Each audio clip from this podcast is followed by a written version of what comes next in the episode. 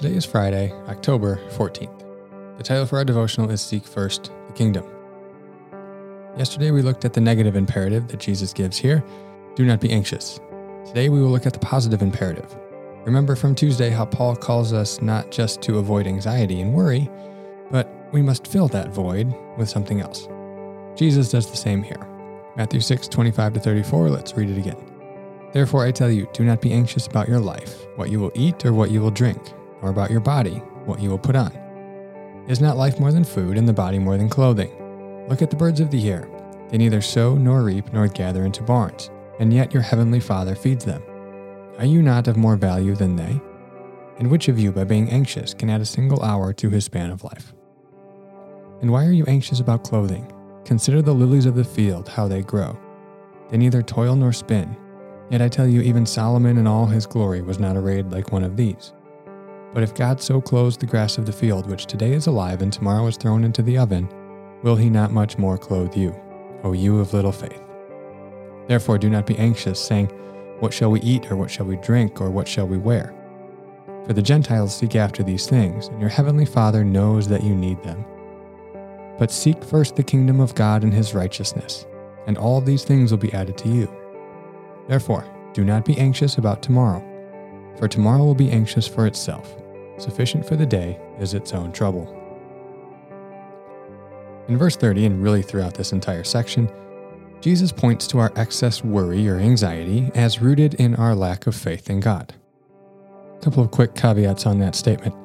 From my understanding, there are different aspects in play with anxiety disorders. There's mental and emotional aspect, physical, and the spiritual. Here, I am focusing on spiritual and general anxiety, not necessarily all types of anxiety disorders. I'll leave that to the mental health professionals, which those who struggle with anxiety disorders, I certainly would encourage you to speak to mental health professionals on this. Back to it now. Um, the word for faith can also be translated trust. So you can see the through line here and the link from anxiety and overly concerned about worldly possessions to trust being the antidote for anxiety. Through the examples of the birds and the lilies, Jesus is pointing us to the faithfulness, the power, and the goodness of God. If He is faithful to provide for the lesser creations, why would we not trust Him to provide for us? Is kind of the logic of the statement. This lack of trust in God can be rooted in a few different things. One is inaccurate beliefs about God. For example, if we believe that God is not good, that he doesn't have our best interest in heart, then we will not trust him as we ought to. Also, if we believe God is aloof and not interested in human affairs, then of course we won't trust him either. Or if we believe that he is not powerful to provide, we will not trust him or turn to him. Scripture reveals a very different picture of God than those.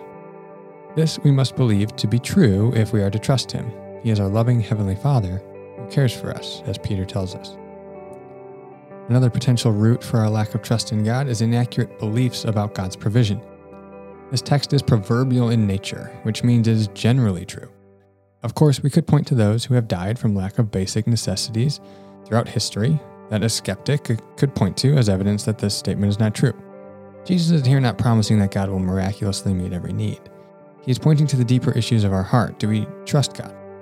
He's also not saying that you won't have to work hard and earn money to provide. He isn't calling his followers to quit their jobs and sit around waiting for God's provision to miraculously fall into their laps. That contradicts other scriptures like 2 Thessalonians 3:10. This also isn't a prosperity gospel promise that if we have enough faith, God will keep us healthy and give us great wealth.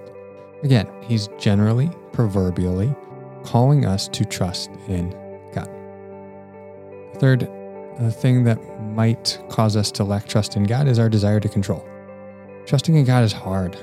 We want to believe that we are captain of creation, controlling every outcome in our lives. Although we know this to not be true, we often act like it, and the result is anxiety.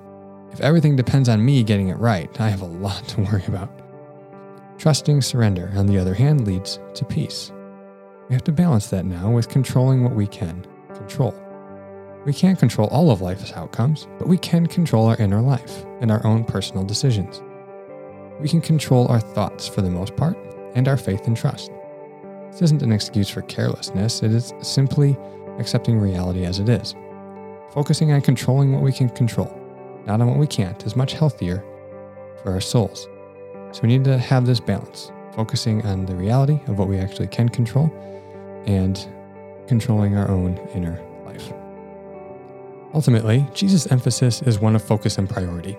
Our focus and priority should not be on acquiring material wealth and our basic necessities, but on the kingdom of God. Jesus says, But seek first the kingdom of God and his righteousness, and all these things will be added to you. So again, Jesus' emphasis is on our focus and our priority. I've often thought about what it looks like to, as Jesus says here, seek first his kingdom and his righteousness. Essentially, all of Jesus' life and teaching is meant to inform us on what this looks like. Of course, it's way too big of a topic for us to cover here today, but here are a few of my thoughts on this topic specifically. One, seeking the righteousness of the kingdom is seeking relationship with Jesus. Jesus is our righteousness. We don't earn our righteousness, it's a gift of grace given to believers in Christ Jesus. This means trusting in Christ's righteousness for our salvation, thanking Him constantly for His grace, abiding in Christ as our source of spiritual life. Second, seeking the kingdom means focusing on our inner life. God is far more concerned with the, with the condition of our heart. As Dallas Willard says in Renovation of the Heart, the most important thing in your life is not what you do, it's who you become. That's what you will take into eternity. This means we should be much more focused on the virtues being produced in us, that is, the fruit of the Spirit, than what we accomplish. We cannot hope to accomplish kingdom outcomes without kingdom virtues. If we embody kingdom virtues, we will desire God's will and be content in doing His will. Third, seeking the kingdom gives meaning to our lives. Seeking to find the kingdom ourselves and to bring the kingdom to our spheres of influence gives purpose to even the ordinary events of life. Serving a neighbor by making a meal for them has eternal value in what it produces in us and them. That is charity and thanksgiving. Working to make something of creation and bring good into your place of work is an intrinsic good. Laughing with a friend, even in the midst of a stressful time, demonstrates that our joy is in the Lord and not contingent on our eternal on our external circumstances. Seeing signs of the kingdom advancing is always encouraging. It may not be what we expect, but Jesus teaches us what to look for. Finding your unique calling in this kingdom movement of God gives so much purpose to life that often seems so mundane and ordinary. For additional content today, I've linked you to the song Jireh by Elevation Worship in Maverick City. This is a song that I often return to to remind me to put my trust in God and not to worry. So I encourage you to, to just put that song on and to reflect on the lyrics and to remind yourself of God's provision and God's care and His protection.